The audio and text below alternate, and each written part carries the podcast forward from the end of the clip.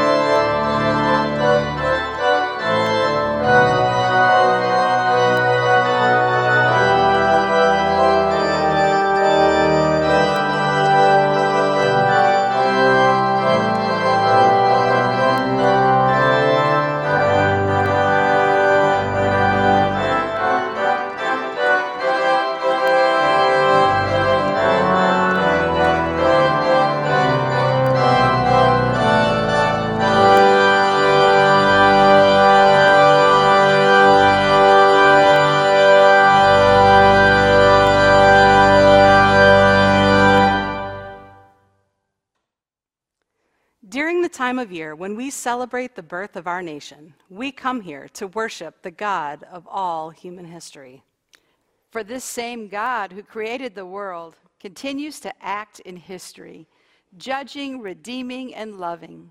We come here as God's people, people of faith, of vision, of courage, and of hope. We come here to praise, to pray, to learn, and to love. We come here to live in God's constant promise of new beginnings and new life. Let us worship God.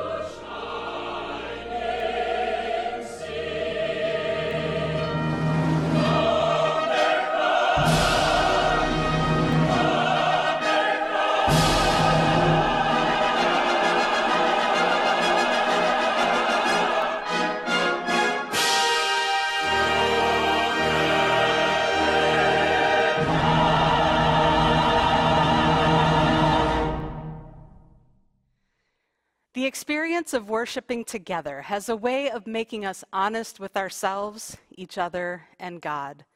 We feel the need to open our hearts and minds to God, unburdening ourselves and waiting for the uplifting news of the forgiveness that awaits us.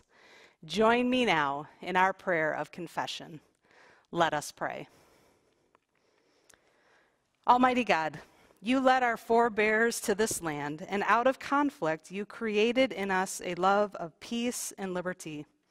In our times of trial, we ask you to keep us from withdrawing from our compassion. Forgive a pride that sometimes overlooks national wrong or tries to justify injustice. Have mercy on our hearts. Make us fair and helpful to each other. Raise up in us a right patriotism that seeks the nation's good and searches for permanent solutions to the world's problems. We ask these things in the name of our Lord Jesus Christ. Amen. Our God is the God who judges peoples, churches, and nations. The gospel tells us that God's judgment comes in the form of forgiveness. Knowing this, we experience a freedom that is truly free. We are empowered to begin each day as a new creature in God's sight. In Jesus Christ, you are forgiven.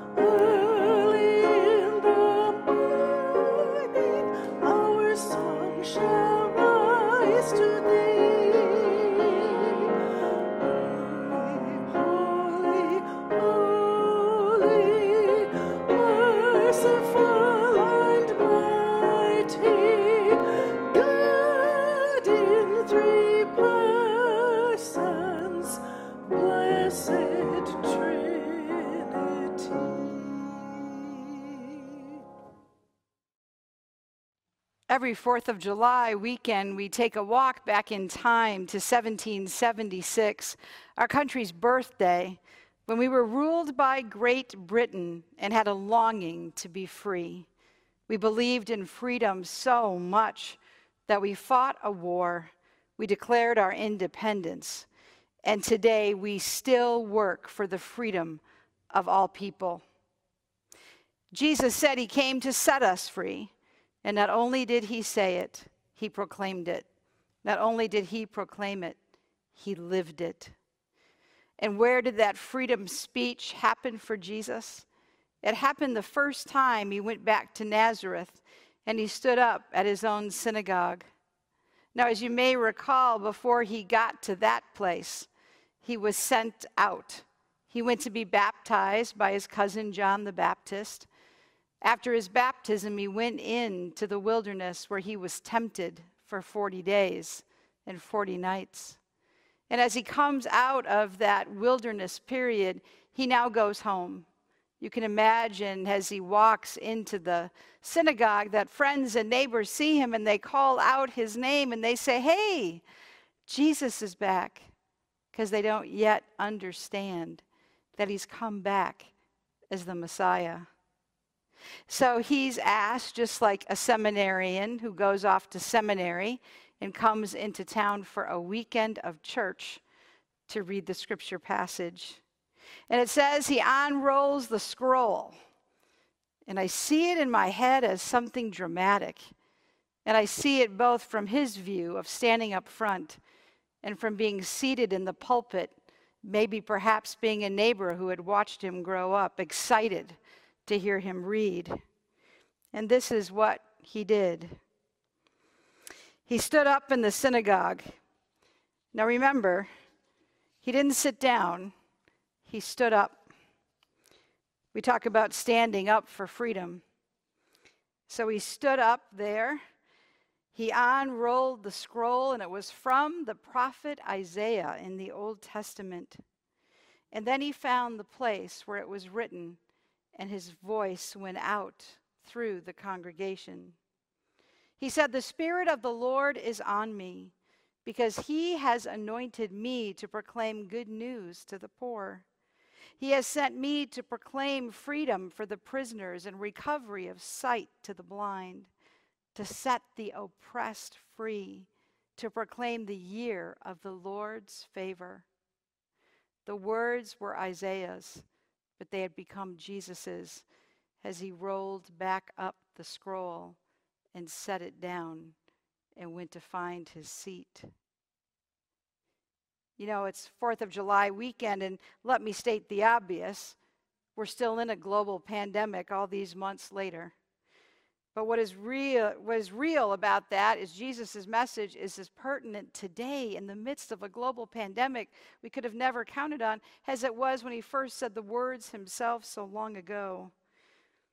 The 4th of July, Jesus commissions us to step out of our doors, to live into his mission, and that's what we have been about. We have brothers and sisters all over the world that really, before this age of technology, we really didn't think much about, except perhaps in some words in a prayer or a one or two sentences in a sermon. In a very real way, this global pandemic has connected us one to another around the world. And what Jesus did when he stood up to read those words from Isaiah is he proclaimed then from every day after he stepped out of that synagogue that for those who aren't free, none of us will be free until all are free. He came to set us free from sin and death on the cross, to raise us to new life, giving us freedom of eternal life. I'm a big fan of Peter Marshall. And he has this amazing little prayer that he wrote just for the 4th of July. And I'd like to pray it with you. Lord Jesus, thou art the way, the truth, and the life. Hear us as we pray for the truth sh- that shall make all free. Teach us that liberty is not only to be believed, liberty is too precious a thing to be buried in books. It costs too much to be hoarded. Help us see that our liberty is not the right to do as we please, but the opportunity to please do what is right. Amen. That prayer inspires me. I'm not sure that you realize that our 224th General Assembly in the Presbyterian Church happened and what was really striking to me about it is that two years before this past June, they put together a vision team, a 2020 vision team, two years before the event would ever happen. And they were commissioned to write what they called a guiding statement by which to lead everyone through those days as they gathered what was interesting too is that the vision, tr- vision team first started with just words, not whole paragraphs or eloquent phrases or sentences, words. And here were the words prayerful, courageous, united, serving, alive. So here we are, two years later. General Assembly has just met. And I believe that it's connected to Jesus standing in that synagogue and his words. For we, as the church, Christians around the world, brothers and sisters, the body of Christ, we are to be prayerful. Our continued commitment to Scripture and to prayer. For the Spirit gives us words to speak. The Spirit is our advocate, said Jesus. And now the Spirit can embody us that we can advocate for those who don't have a voice. Courageous, be bold. That's what we are to be in 2020 as a church. That we don't stand down to fear, but we stand up, and sometimes we stand between. We work through human limitation. We bring good news from our faithfulness. And even in a pandemic, we shall strengthen our resolve. United, a longing for connectionalism based in community, not bureaucracy. We are to be the hands and feet of Jesus. We have not done nearly enough to address inequality and injustice. Jesus emboldens us with courage. Serving and not just the kind of serving that takes its time. We need to urgently serve. We need to address issues of racism and poverty, income equality, climate change, violence, human rights, and so much more. And although the task may seem daunting, we know that all things are possible with Jesus. In the fifth word, alive. The church is to be alive. Growing excitement about the new ways of doing and being church. And we are to love and to do love and to be love in new ways as well. Jesus teaches us to love even when others hate. Jesus loves, but he's also tough because he wants us to live in his way, selfless, not self centered. He commands us to care for the poor, to be stewards of his creation, to be peacemakers, to respect the image of God in every person, even those we find hard to love. He issues pretty harsh warnings, too, against anger and greed and adultery and lust and selfishness and every kind of evil. Jesus calls us to love even our enemies, to pray for those who persecute us. Jesus teaches us so we won't wander off like a lost sheep in the wrong direction. I'll leave you with this. A little girl was kind of annoying to her father who was trying to work at home. And she said that she wanted him to explain the United States and what it looked like. And so he tore a picture of the United States out of a magazine that was nearby and he tore it up in a million pieces and he asked her to hold out her hands. And he poured all these pieces in her hand and he said, Now you go to your room and once you put this all together, tape it and then bring it back to me. Well, he assumed she'd be gone at least a half an hour or more. Yeah, she came back really fast. And not only did she bring the pieces taped, she held the map of the United States up to show him. And he was shocked and he said, How did you do that so quickly? And she said, Oh, Dad, on the other side of the magazine paper is a picture of Jesus. When I got all of Jesus back to where he belonged, then our country was made whole. It's time to come together as disciples and followers of Jesus. It's time to be church. We must be prayerful, courageous, united, serving, alive.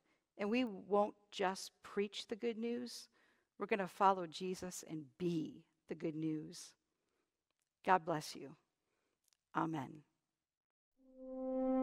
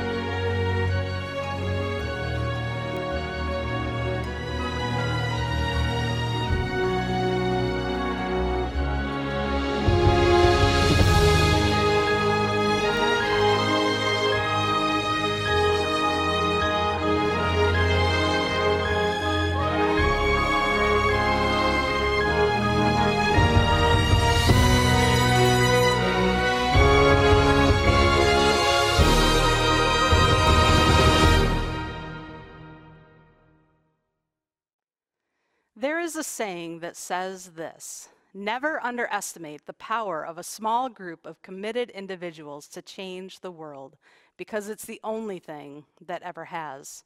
In the same way, never underestimate the power of giving a small portion of your lives and labors to God, because in His hands, your gift will indeed change the world. In this moment, we ask you to prayerfully consider giving a monetary donation to the ministries of Rosedale Gardens or some other organization within your community that will assist in aiding the welfare of others. For we have indeed been blessed to be a blessing. Let us now worship God with our shared offerings.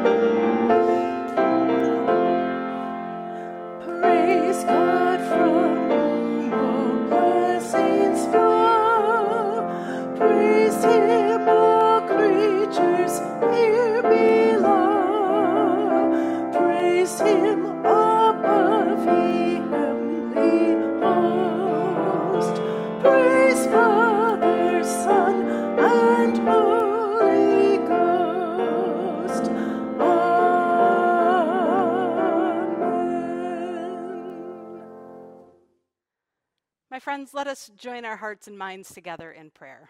Let us pray. Jesus, our Lord and our faithful friend, our ever present help, in you we find our strength renewed. May our lives be an offering to you, our prayers, our time, our energy, our talents. May they all build up your church, spread faith and hope and love. And may our actions and our words and our lives cast your reflection to all who encounter each and every day. Receive these gifts, gracious God, and turn them into blessings that seek to build up communities and expand resources to those who have none. May these gifts bring hope. May these gifts inspire. May these gifts renew. Thank you, Lord, for asking us to partner with you in building up your kingdom through the giving of our time, talents, and treasures.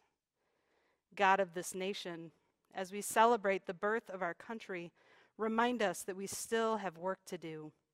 It is our prayer that all peoples know the true freedom upon which this nation was founded, and may its purest ideals be revealed in you, O God, through freedom from tyranny, segregation, hatred, injustice, racism, bigotry, and oppression. May our churches, our homes, and our communities be instruments of your peace and justice as we seek reconciliation with you and one another. We continue our prayers for our medical personnel, our hospitals, our first responders, and for all who are endeavoring to help those who are in need. Keep us all safe and free from harm as we do our part to help others and to protect ourselves. Help us to show compassion and love at all times. We know that you are always with us and will show us the way. By your Spirit, giver of good gifts, make us one with you and with each other. Give us your strength during this tumultuous time. As we now prepare to go into the day you have made, we thank you, Lord, in the midst of any and all adversities, for your love and forgiveness, your strength and courage, and the gift of being your church. All this we pray in your name as we pray together, saying, Our Father, who art in heaven, hallowed be thy name. Thy kingdom come, thy will be done, on earth as it is in heaven. Give us this day our daily bread, and forgive us our debts, as we forgive our debtors. And lead us not into temptation but deliver us from evil. For thine is the kingdom and the power and the glory forever. Amen. As we now reach the time of the passing of the peace, it makes it extraordinary on this weekend of 4th of July when we talk about words like faith and peace and justice and liberty. May we be free free to extend the peace of Christ to all of our neighbors near and far. So I would ask all of us to make sure that we extend the sign of Christ's peace in all the many ways that we can. May you be generous in giving the blessing of peace to all those in your world. May the peace of Christ be with you.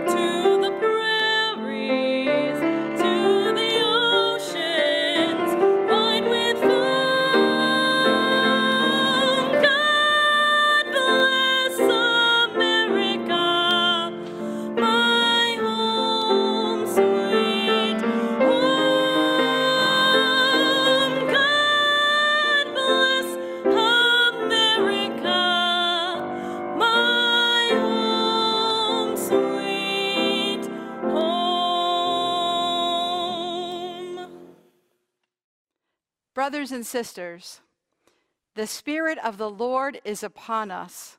Jesus has given us the gift of God's Holy Spirit. So now, therefore, we can go out into the world with faith and hope and love to be the good news of Jesus. And now, as you go, may the grace of Christ attend you, the love of God surround you, the Holy Spirit keep you, that you may live in faith, abound in hope, and grow in love today and all days. Alleluia. Amen.